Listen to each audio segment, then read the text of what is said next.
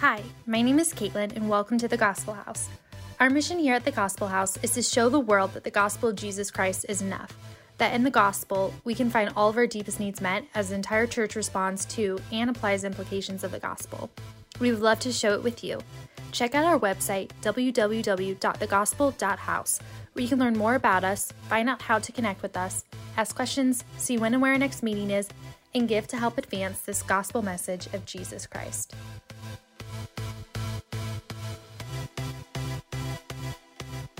To kick off a new sermon series. Uh, we are going to be sitting in this sermon series for a little while, probably uh, throughout the majority of the summer. Sit in it, and it ties in directly with what we talked about last week. Uh, if you were here with us last week, we, we kind of closed out uh, part of our implications series. I'm sure we'll pick it back up uh, because that's a question that we constantly need to be asking ourselves. What are the implications of the gospel, and how do I apply them to every part of my life? Um, but uh, last week we left off at the end of Second Corinthians with Paul telling us about gospel power, right? He told us that, that God's power, and this God tells Paul, this is a pretty familiar story to a lot of Christians, but Paul has this thorn in his flesh, this, this temptation from Satan that Paul has prayed for again and again that won't leave him. And God's response to Paul's prayer is not, oh, yeah, Paul, I'll take that from you. It's, hey, Paul, your weakness is to show you that my strength is made perfect in your weakness, right? God says to Paul, My grace is sufficient for you, for my power is made perfect in weakness. And, church, we got to grab a hold of this because for too long, the church has been trying to perfect God's power in our strength.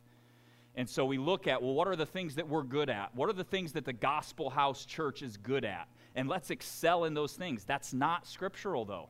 That's not what the Bible says. The Bible says, My power is made perfect in your weakness. Are we foolish enough to believe that? Is the question. What do you think? Yes? I hope so. If it's God's word, I'm going to believe it, right? This isn't a trick question. I, I, do a lot of trick questions, so I understand you're a little hesitant. You don't want to put it all out there. Yes, no. No, it is. We want to be foolish enough to believe this. Ladies and gentlemen, God's words make God's word makes no bones about it. This will always be foolishness to the wise. Always. This will always be weakness to the strong. That's what the gospel is. And it will always look that way because that's what the cross of Jesus Christ looked like. You want to be Jesus' disciple, right? You got to do it his way. We've got to become foolish. We've got to become weak. And that's how God's power moves. So now we move into this gifted series. And we're looking at specifically the gifts of the Spirit, right? Because we want to move in God's power, right? I as, as the pastor here at the Gospel House, I want our church to operate in the gifts of the Spirit. I want our church to operate in the power of the Holy Spirit. Listen, y'all, if somebody gives you a gift, have you guys ever gotten like a, a, or you've given somebody a gift or like a gift card or something like that, and then you like go over to their house like months or years later, and you just see the gift you got them like gathering cobwebs over in the corner? It kind of ticks you off, doesn't it? It's like, what the heck, man? I spent good money on that if you're not going to use it, could you give it back to me so that I can use it? Right? But the same thing happens with the gifts of the Spirit. God has given us these gifts. And a lot of times, and, and you know, everybody's got their own story. I've got my own story with the gifts of the Spirit. But a lot of times we don't use those gifts because we've seen somebody get really weird with it. Somebody's made us feel really uncomfortable.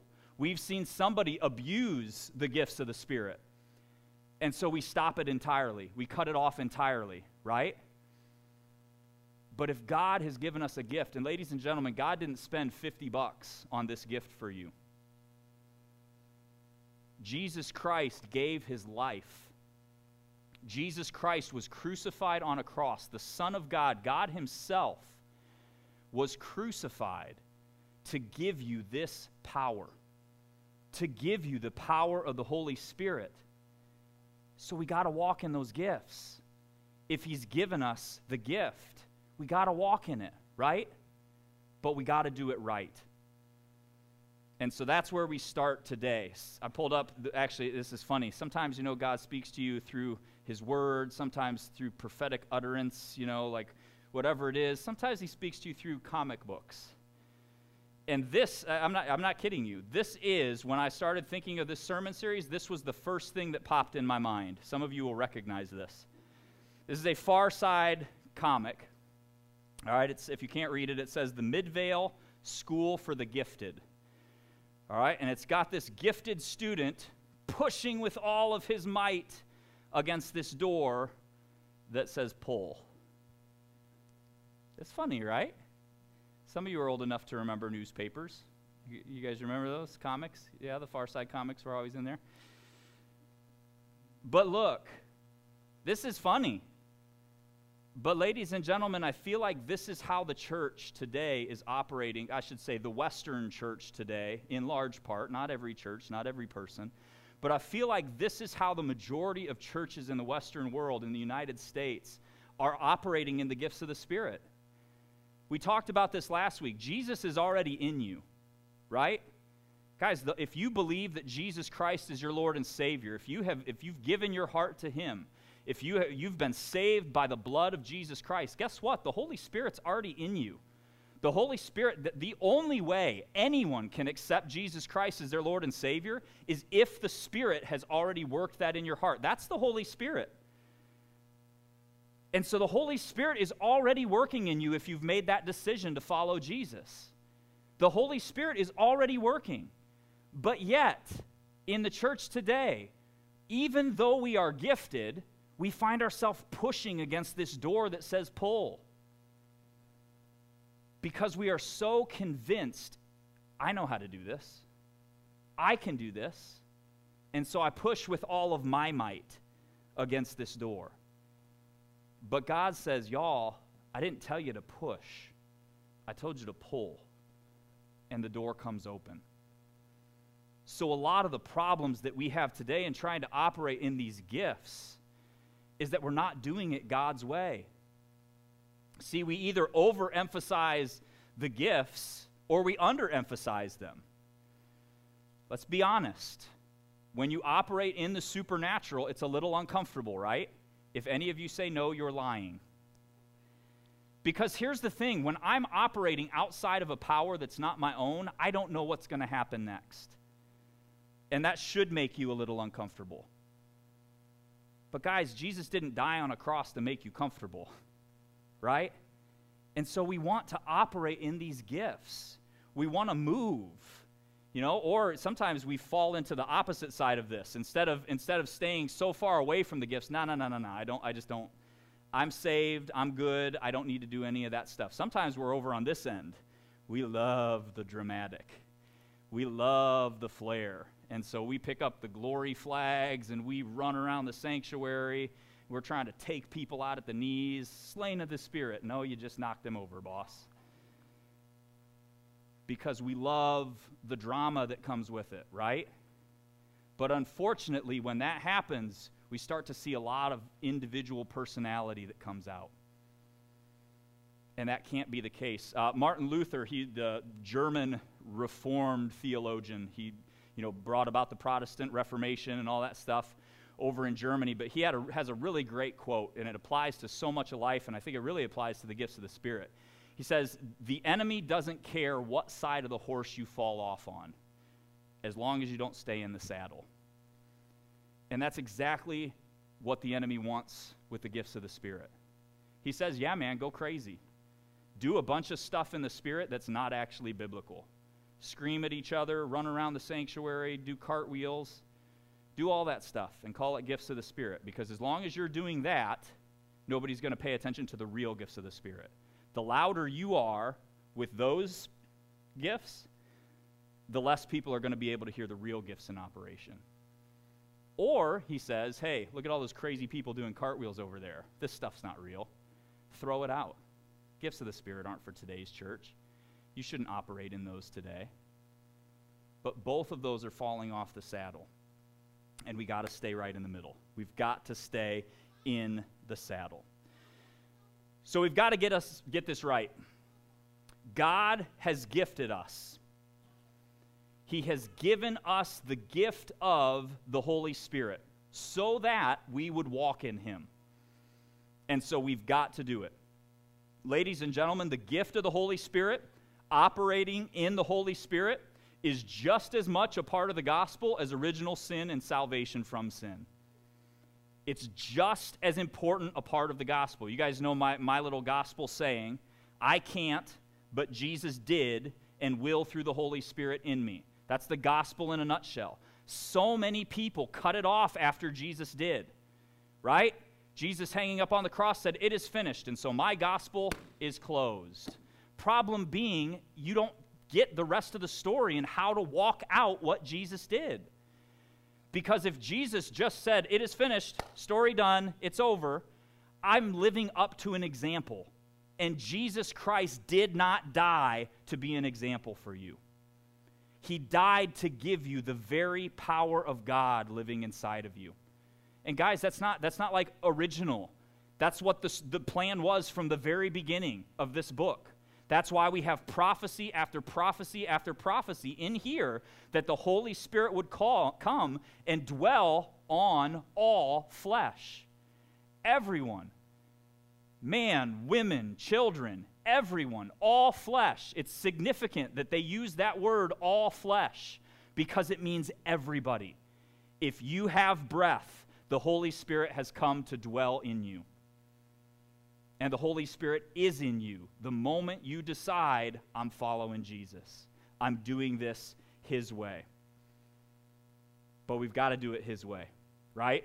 This is what we talked about last week. You want to have God's power, you got to do it His way. And so, to understand God's way, we start today, we start this whole gifted series by looking at God's greatest gift to us. And I think that this really is the source of so many of our problems in the Christian faith when we follow Jesus. We put far too much emphasis on the things of this world and not nearly enough emphasis on the things of the next world, of eternity. Right? There's a story in the Old Testament of Jacob and Esau. You know, they were constantly warring with each other, they're brothers. Esau comes in from the field one day and he's absolutely famished. You know, he's kind of a drama king, so he says, oh, If I don't eat something, I'm going to die. And Jacob says, Well, I have this fresh bowl of stew here, and I'll give it to you for your birthright. And Esau says, I'm going to die if I don't eat. Give it to me. And we say, Oh, that's a cute story. Yet so many of us do the exact same thing with things of eternity. God has laid out eternity before us. He has put eternity in our hearts, and we trade it for a bowl of soup. We can't do that. But in order to understand ways that we do that, the only way to really look into ourselves and see areas that we're doing that, we need the Holy Spirit and we need to understand God's greatest gift. And we really see this, God's greatest gift, laid out clearly in the way that the Holy Spirit works. And I should asterisk that and say, in the way the Holy Spirit properly works. Because a lot of people will call things a move of God, a lot of people will call things a move of the Spirit. But if you look scripturally how the Spirit really moves, you see that these things really don't line up that we put a lot of ourselves into these spiritual gifts, and we've got to pull that back. We want to get to a point in our walk where it is all Him and none of me. You know, this really is the reason why Paul writes 1 Corinthians 12, 13, and 14. A lot of people run to those passages, you know, when we start talking about gifts of the Spirit, those are always the popular ones to come out, you know, because he explains, he goes through the gifts of the Spirit, you know, one by one, lays them out. But the reason Paul's writing these is because the Corinthian church isn't walking in them. They're doing weird things. They're operating in the gifts man's way. And so Paul writes these things and says, guys, if you're going to use God's power, if you're going to walk in God's power, you got to do it God's way. And so he pulls them back in to point them to God's greatest gift. And we see the, that gift, God's greatest gift, so clearly in Ephesians 1. And so that's why we start there. God's greatest gift in Ephesians 1 through the Holy Spirit. And this is what we see. See, number one, the Holy Spirit as our leader. Number two, we see the Holy Spirit as our down payment. And number three, we see the Holy Spirit as God. And all of those things that we see in Ephesians 1 bring us to a clear view of God's greatest gift. So, first, the Holy Spirit as our leader. And you all have heard this a million times, and you'll hear it a million more because this is a pet peeve of mine. I do not like it. But our churches today put so much emphasis on leadership, on being a leader. Alpha males only apply and lead to the promised land, right? That's what we want our pastors to do. But that is that biblical? Is that biblically what a pastor is called to do? And I would argue that it's not. Because unfortunately, as our Western culture has put such a priority on leadership, you know, build up leaders, build up leaders, raise up leaders, raise up leaders, make yourself a better leader. Everyone wants to be a leader, right? Come on, you guys remember kindergarten? Nobody wanted to be in the back of the line. You wanted to be the line leader, right? Doggone it, I'm going to march this line straight down to the cafeteria, and they're going to get their lunch, and it's because of me. But see, I think that's our problem. I think that's why we like leadership so much. Because we can tell people, oh, yeah, it's God. I mean, it's God. It's God working in me. But, uh, but we get the little gold star, but I'm the leader. But it's, I'm, I'm the one leading this thing. I'm the line leader. If I would have ducked out, they would have gone to the bathroom, not the cafeteria. And we convince ourselves that we have something to do with that process. And it may not be much, but we rob God of a little bit of that glory when we need to give it all to Him. But you can't run a business without a leader, right? Is the church a business? When did that happen? I don't remember that in the gospel. But in doing this, as the church has continued to push this, to put it, putting these leadership standards and values and all this stuff, charismatic leaders and flashy people and all that stuff, as we continue to stress that, and that's who we want in our pulpits, we've forgotten how to follow. Become a better leader. But we've forgotten how to follow. And, ladies and gentlemen, what is the first command of every disciple of Jesus Christ? Follow me. Every single disciple of Jesus. You know, a lot of people like to get into the I will make you fishers of men. That was that was a couple disciples. But every disciple got follow me. You follow me. Come on, what does Jesus say? You be a leader for me. He doesn't say that, does he? Anywhere in the Gospels. You follow me. In fact, Paul in 1 Corinthians 11, what's he say? Follow me as I lead you to Christ. Nope. Follow me as I follow Christ. Or be imitators of me as I imitate Christ. Guys, I think would uh, people agree with me in here? Paul was a pretty good disciple, right? He did a pretty good job of leading people to Jesus. He didn't lead. Paul trusted the Holy Spirit to lead. I am convinced more and more every day that I open my word. More and more every day that I put down every other book except for this book. Guys, I have told you guys this I don't know if I'm ever going to read another book by a human author again. This has everything you need, Christian. You don't need any of these other authors. Are they is it awful to read other books? No. But guys, I personally don't know that I'm going back. Because I get the untainted word of God right here and the Holy Spirit can lead me. And I don't have to trust in Tim Keller to lead me because I don't want Tim Keller to lead me. I don't want Tim Keller to lead the gospel house. I say Tim Keller because he's my favorite, if you didn't know that. But I, I love Keller books, but I don't know if I'm ever going to read another one again. Because there's so much good stuff in here. And if we will become weak, church, if we will become weak, if pastors will become weak, if you will become weak, and allow ourselves to simply be followers, not leading anything, but just following as best we can, I think God's going to blow the roof off of this church. And I think He's going to blow the gates of hell off their hinges. But we've got to do it His way. Look at what Jesus says about the Holy Spirit. We're going to jump back. We t- actually talked about this the very first sermon series here at the Gospel House, called it our core series. We went through our core doctrine. It's actually still on our website, or if you do iTunes or Spotify, it's on both of those podcasts if you just look up the Gospel House. Go way more in depth into who the Holy Spirit is in those. So if you're interested, you can check those out.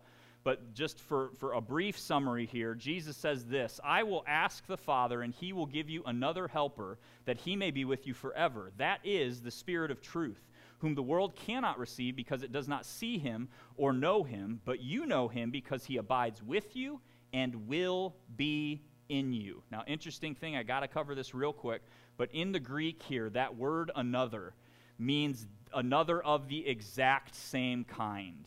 All right? Now, it does not mean, it doesn't mean that the Holy Spirit is exactly the same. That's not what it means because the, we know this, right? Jesus was a person. Jesus came in human form. Jesus was limited to be in one place at one time. That's not how the Holy Spirit operates. So the Holy Spirit looks a little different. It doesn't mean that the Holy Spirit is identical to Jesus, but it does mean that he is the exact same kind. All of the authority that Jesus has, the Holy Spirit has. All of the authority that the Father has, the Holy Spirit has. The Holy Spirit is God. That's what Jesus is laying out for us here. He works a little different, he looks a little different, he moves a little different, but he is the exact same type. He is God in the Spirit, moving among us, living in us.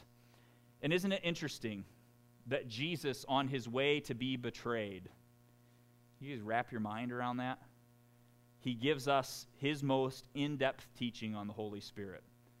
If you want to see it when you get home, John 14, 15, and 16. Isn't that incredible?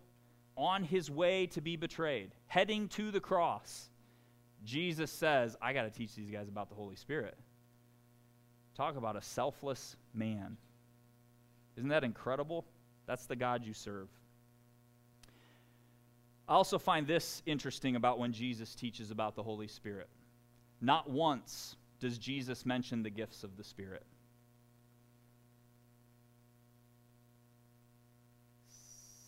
Soak that in. Jesus' emphasis is always the person of the Holy Spirit, never the gifts.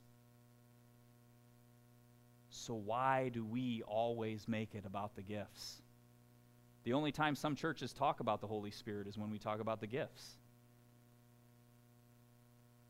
But it's the person of the Holy Spirit that Jesus is interested in teaching about. And what does he teach us about this person? John 16 tells us this but when he, the Spirit of truth, comes, he will guide you into all truth, for he will not speak on his own initiative, but whatever he hears, he will speak, and he will disclose to you what is to come. The Holy Spirit, first priority for the Spirit, to lead us into all truth. And this is where we get our discipling handbook, Gospel House. It's not thousands of pages long. It's not a page turner. It's not going to sell in the New York Times bestseller because it's right here. Actually, the Bible is on the New York Times bestseller list, so it will sell. But it's, it's right here. This is how we disciple here. This is how you should disciple in your life. Because look at what it tells us about the Holy Spirit. The Holy Spirit does not speak of his own initiative. So why do we? Ladies and gentlemen, when you disciple with someone, are you giving them your advice? Are you speaking on your initiative? Or are you speaking of someone else's initiative? Are you listening to what the Spirit says and saying that? Because guess what?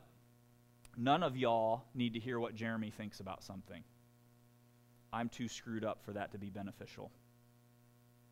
But all of y'all need to hear what the Holy Spirit thinks. And when we are surrendered to Him, that's whose initiative we speak. So if the Holy Spirit didn't speak of His own initiative, why do we? The Holy Spirit doesn't make up His own truth. So why do we? The Holy Spirit says exactly what He hears. Why don't we? See, it's interesting because this parallels perfectly John 8 28. I've talked about this before. But Jesus, speaking to the Pharisees, he says, When you lift up the Son of Man, then you will know that I am He. And I do nothing of my own initiative, but I speak these things as the Father has taught me. You seeing this come full circle here? Jesus doesn't do anything without first seeing the Holy Spirit move. I love uh, it's in the book of Luke. Uh, specifically, I know for a fact, it's it's where uh, the they heal the paralytic. Jesus heals the paralytic, but but the Bible tells us that Jesus perceived that there was power to heal. What's that mean? That means that Jesus saw the Holy Spirit working, right? Jesus was so in tune with the Spirit of God. Jesus was so surrendered to the leading of the Holy Spirit that he saw hey, the Holy Spirit's moving over here. Let's go. Hey, the Holy Spirit's ready to heal over here. Let's go. Hey, the Holy Spirit's speaking. This is what I'm going to teach. Guys, Jesus said nothing. Jesus did nothing on his own initiative. Why do we? You picking up on this? Jesus was 100% surrendered, 100% dependent upon the leading of the Holy Spirit. Why aren't we? Because for some reason in our foolish human brains, we've convinced ourselves, well, for like supernatural stuff, yeah, I, can, I need to be dependent on the Spirit. But for all the other stuff, I can raise my kids on my own. I can do my marriage on my own. I can, I can talk to people about Jesus on my own. I can pray on my own. That's not what Jesus did. And if you want to be his disciples, we might want to do it his way. Isn't that a great idea? But this is what it means to be led by the Spirit. And God's desire is for the Spirit to lead us in all of life, not just part of our life, not just in church things, but for every moment of every day, for every action, for every step that we take to be led by the Spirit. That we would not rely on man's way, but that we would rely on the Spirit's way in absolutely everything. So, with that in mind, let's look at this passage from Ephesians. Paul tells us this that he made known to us. Who made known to us? The Spirit, who leads us into all truth, right? He made known to us the mystery of God's will according to his kind intention, which we purposed in him, with a view to an administration suitable to the fullness of times, that is, the summing up of all things in Christ, things in the heavens and things on the earth. In him also we have obtained an inheritance, having been predestined according to his purpose, who works all things after the counsel of his will, to the end that we who were the first to hope in Christ would be to the praise of His glory. Who leads us into this mystery of God's will? It's the Holy Spirit. That's His job. That is His first job. Paul tells us this twice once in Romans 11 and another time in 1 Corinthians 2. He tells us, Who can know the mind of Christ? Right? Who can know the mind of God? Can you? Not by yourself. Ladies and gentlemen, get this down into your skull. Sink this down into your core. No man or woman can lead you to God's will. No man or woman can tell you God's will. No pastor, no matter how many credentials he has. No pastor, no matter how he operates in the gifts of the Spirit, well, he heals so many, he's got to know God's will. False. Unless he is being led of the Spirit, led by the Spirit. He can't tell you what's in God's mind because no one knows God's mind except the Spirit. You cannot discover God's, God's mind by man's methods. You will never be able to walk in God's will man's way. Are you guys picking up on this theme? Because we are hammering it. I feel like every single message has it in it.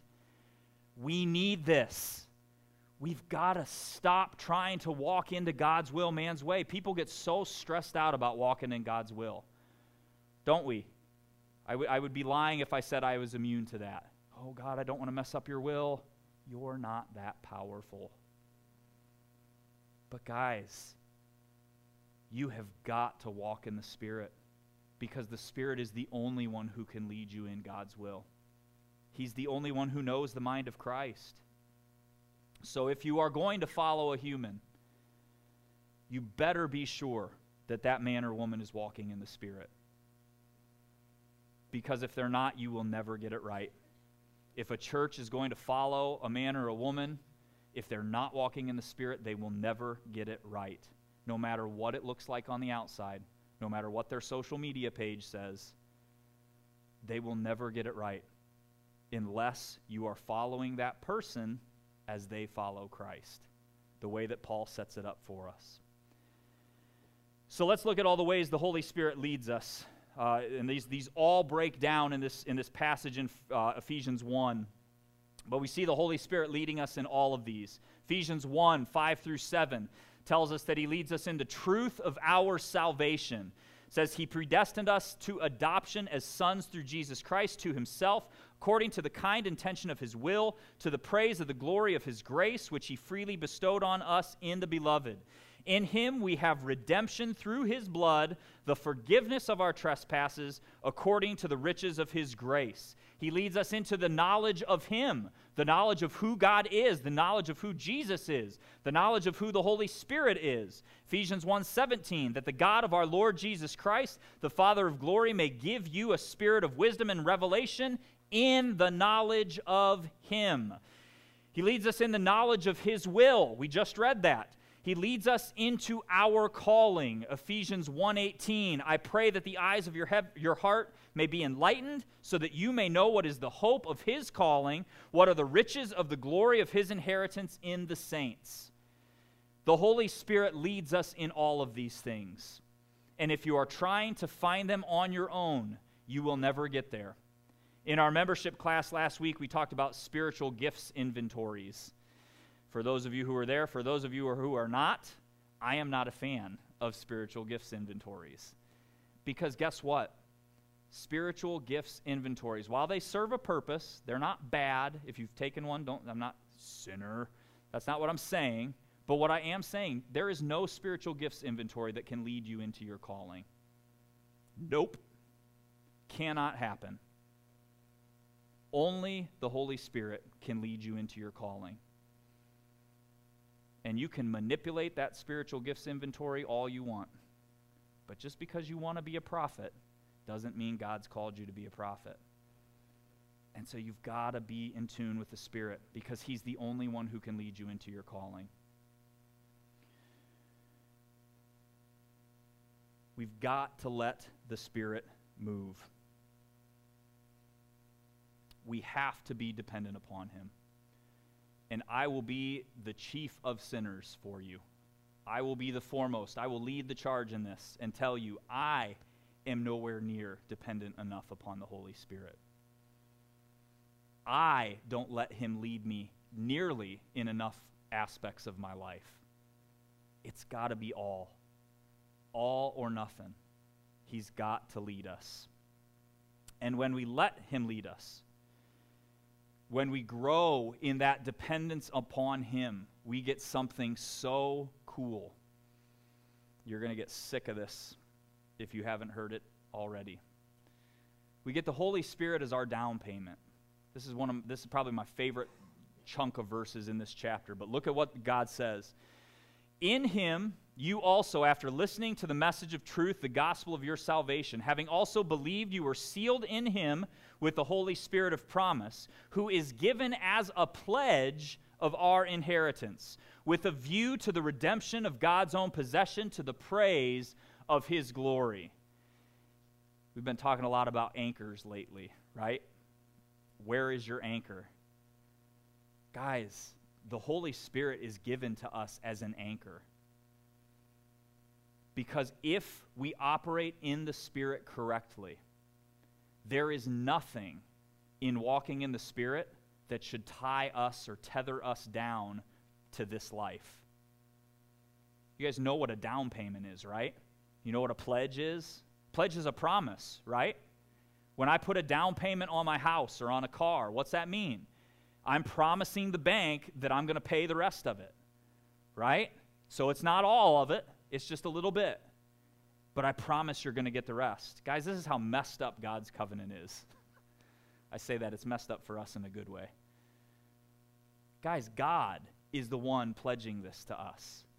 Can you see how messed up that is? Can you see how it takes the world's way of doing things and flipped it? Can you imagine if the bank said to me, uh, Well, Jeremy, we heard you want to buy a house here's $200,000 that we're going to give you as a promise that you're going to buy this house. I would love that, right? But that's not how the world does it. But in God's covenant, in God's way, He says, I am giving you this gift of the Holy Spirit as just a taste of what's to come. And, church, if we operate in that, if we are dependent on the Holy Spirit, it's not going to tie us deeper into this life. That's, that's, guys, this is, this is a beef that I have with a lot of people who pray for healing.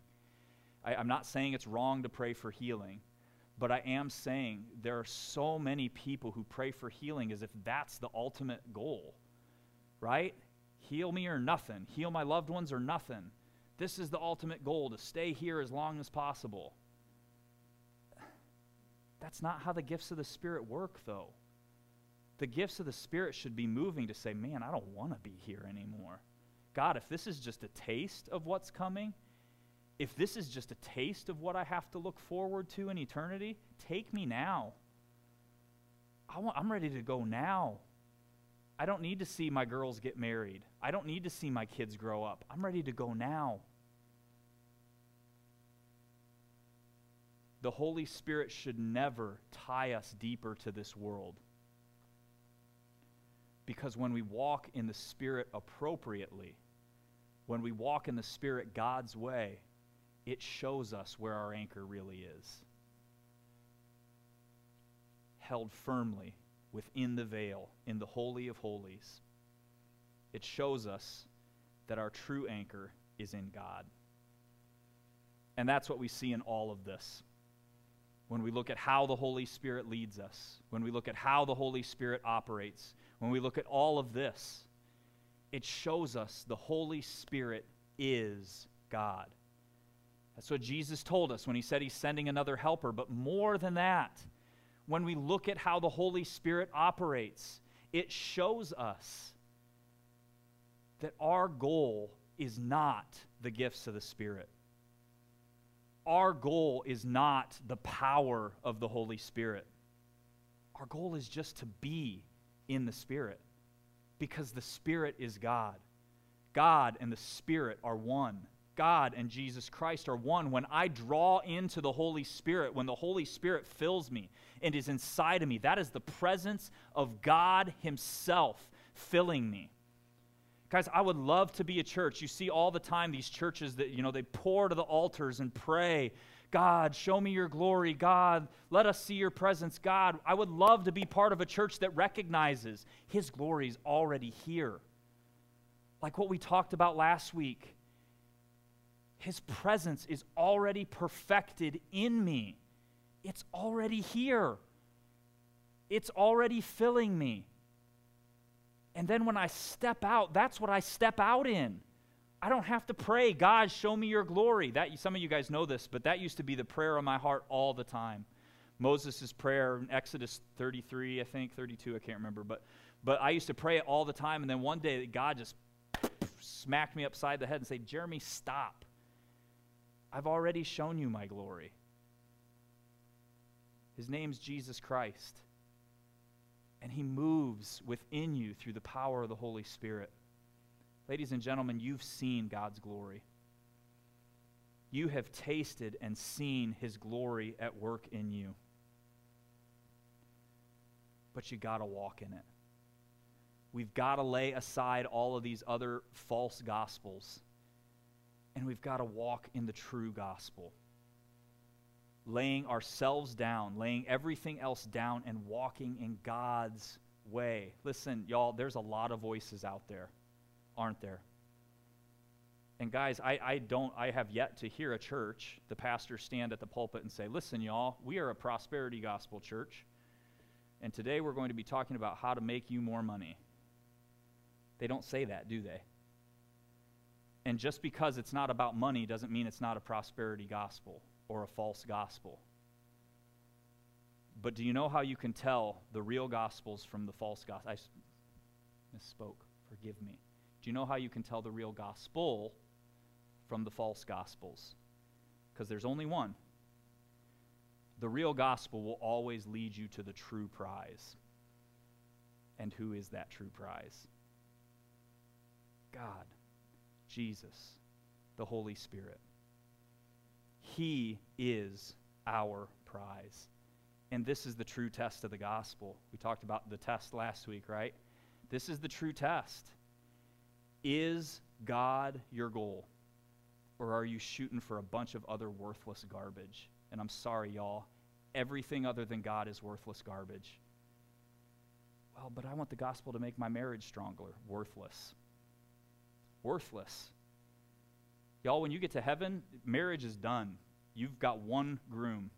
There's one marriage in heaven, and that's you and Jesus. Get it right now. And you know what's cool? You get it right, it's going to make your marriage better, but let that be the byproduct. Don't make it the main thing. Whatever else you add. You guys know I, I love this, this quote, but the Puritan minister John Owen quoted it a bunch. I'll quote it again. But he said this My goal is God Himself. At any cost, dear Lord, by any road. And that has to be the cry of our heart because that is the true gospel. This is the measure of the true gospel, and only the gospel can get us there. This is what Paul says in Ephesians 1 3 through 6. Blessed be the God and Father of our Lord Jesus Christ, who has blessed us with every spiritual blessing in the heavenly places in Christ. Look, listen, we talked about this last week. You are already blessed. Do you need to do something to be further blessed? No, you are already blessed. Does Paul say you will be blessed with the spiritual richness? Does he say that? He doesn't, does he? Blessed be the God and Father of our Lord Jesus Christ, who has blessed us with every spiritual blessing in the heavenly places in Christ. You're already blessed. Walk in it. Stop stressing about it. Walk in it. Can the Holy Spirit just free somebody today? Stop worrying about it. You are blessed. You are gifted. Stop pushing on the pull door and walk through it.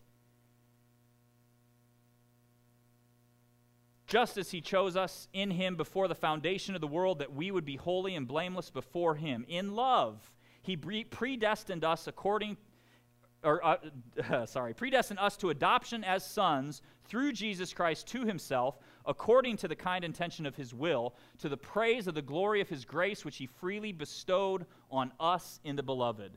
Now, look, this is one of those things we start talking about predestination, right? Well, what is it, predestination or free will? And we, you know, make it a big deal so that we don't have to talk about the real issues actually going on here. Can I tell you my thoughts on predestination and free will? Here it is. Which one's right? Yes. Both. Guys, you can't argue against predestination with a God who knows everything. He knows every decision you're going to make before you've made it. You know how you sit there at home and talk to yourself in the mirror and go through every single scenario of what's going to play out, and you say, Well, he's going to say this, and so I'm going to say this back, and then he's going to say, he, he knows all the hypotheticals to every hypothetical you hypothesize. God's 10 steps ahead of us. Does that mean you don't have free will? Absolutely not. You still have 100% free will to choose what you're going to choose. But He knows what your choice is going to be. And so He can work those choices out together for the good of everyone who loves Him. Right? But we start to split hairs over this, and so we make you know Calvinists sit over here and everybody else sit over here, and you believe in predestination, and there's only 144 people who can get into heaven, and I believe that everybody can get into heaven. And I, stop. Who cares? It's a foolish argument. Trust God. He's going to get you where you need to go. That's all we need to know about it. But again, don't get lost in the weeds. Because in this passage, what is God telling us our greatest gift is? Him. Right? You have been blessed with every blessing you could ever ask for. And where is it found? In Him. Stop looking for blessing everywhere else. Stop convincing yourself that you're blessed if the Holy Spirit does miraculous things through you. Stop convincing yourself that you're only blessed if you have all the riches in the world and the nicest car and can go on all these vacations. Stop thinking that you're blessed if everything goes your way and nothing ever goes wrong. In fact, I would argue this for those of you suffering. You are more blessed in your suffering because it draws you closer to Him. Guys, I would love you. I'd love to tell you that on my mountaintop experiences, when everything's going swell and su- sunshines or rays are beaming down on my face and everything, that I am so close to God in those moments that it's unlike. No, that's never how it is. Maybe you've experienced it. I'm sorry, I never have. But when I am in the depths of my sorrow, when I am at the end of myself, when I feel like I am broken beyond repair, in the shadow of the valley of death, that is when I feel the Savior closer to me than ever before. It's what Jesus tells us, right? All through the Beatitudes, it's not blessed are the rich, it's not blessed are the well to do, it's not blessed are those who never suffer.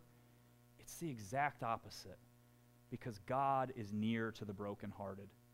And when we lose it all here, we figure out that we've already gained it all there.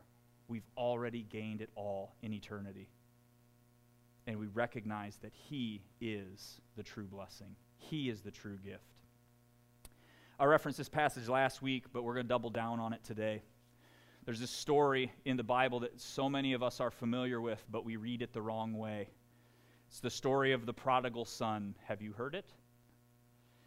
It gets preached on a lot, right? But unfortunately, when we read this story and when this passage gets preached on, there's a lot of attention giving to the son who runs away, right? There's a lot of, of attention given to the son who, you know, goes and, and spends all of his, you know, all the father's stuff and lives lavishly and wastes all of his wealth and, and just runs away from, God, from the father. But that's not the character that Jesus is drawing attention to to his audience in the story. Because Jesus' audience in the story are the Pharisees, right? The ones who obey the law, the ones who do all the right things but have been disconnected from the Father's heart. And so it's actually the story of the older brother that we focus on. Because that's the moral of the story here. What happens with the older brother? He looks at all of these things the father is giving to this son who doesn't appreciate anything, this worthless child who ran away and wasted all of these gifts that the father has given him. And he says, What the heck, Dad? You're wasting all of this on him? I have been faithful. I have done everything you've ever asked of me. Why don't I get any of this stuff? Why don't I get any of these gifts? And what does the father say to him? Says, My son, you have always had me. Everything I have is yours. Can I tell you today, prodigal, if you have stressed to walk in the gifts, if you've struggled to operate in the Spirit, please relate to this son. Please look at yourself and see I am that son. God, I have been crying out to operate in this gift. I have been crying out to do this in the Spirit. I've been asking for a ministry position, or I've been trying to do this ministry, or whatever it is. But the Father has been saying all along, I have always been with you, and everything I have is yours. That's your God. Y'all, that is your God. He has chosen, although there is nothing you could ever do to deserve it, there is nothing you could do to ever earn it. He has chosen to save you. And as if that weren't enough, He has chosen to come and make His home in your heart so we could we could I could call everybody forward and I've got this little bottle of anointing oil on my keychain. I could anoint you all on the forehead. It'd have to be a little drop because it's not a big bottle, but just a little dab and I could, you know, we could all open up our hands and pray for the infilling of the Holy Spirit.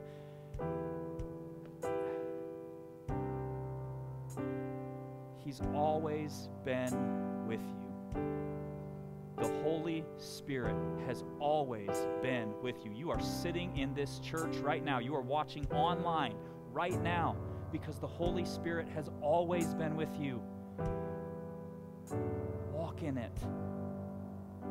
God's will, I was just laying this out the other day for someone, but God's will, it's, it's not a road where we've got to choose which path to go down, it's a river and if you are in the Spirit, He's going to lead you right where you need to go. So we can seek after these gifts of healing. We can seek after these gifts of prophecy. We can speak at, seek after these gifts of tongues. But guys, if you're in the river, don't you think God's going to get you there? Rest in Him and worship Him. So, can we worship Him right now? We're going to sing through this song that we sang earlier. All praise to the Lord Most High. All praise to the one who saved my life. All praise to Jesus Christ, High King of heaven, my King forever. Church, let's worship him. And let's let that river of the Holy Spirit carry us. He has always been with you. He is in you. Let Him do His thing and just surrender to Him. Amen?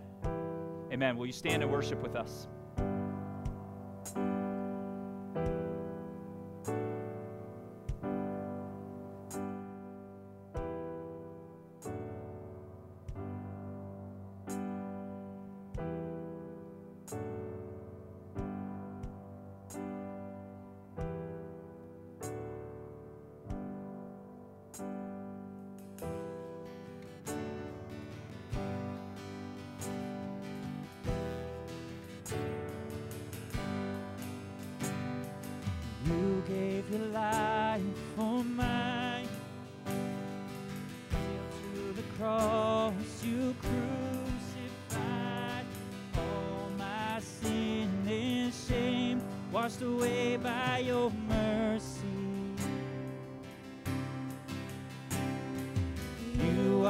Treasure I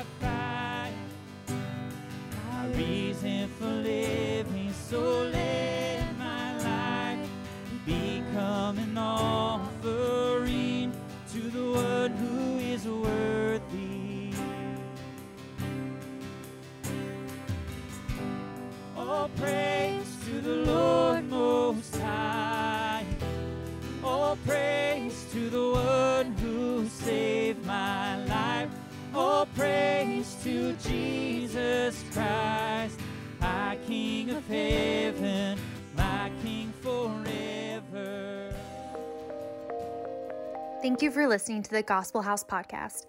We pray that you are pointed to Jesus and will apply what you learned to look more like Him each and every day. If you found today's message impactful, do us a favor and hit the follow button, leave us a rating, and write up a review to help others find our podcast. You can also help us by sharing the podcast so that together we can show the world that the gospel of Jesus Christ is enough. If you have any questions or comments, we would love to hear from you. Head to our website, www.thegospel.house backslash connect Fill out the form, and someone from our Gospel House family will connect with you. God bless you, and remember, the gospel of Jesus Christ is always enough.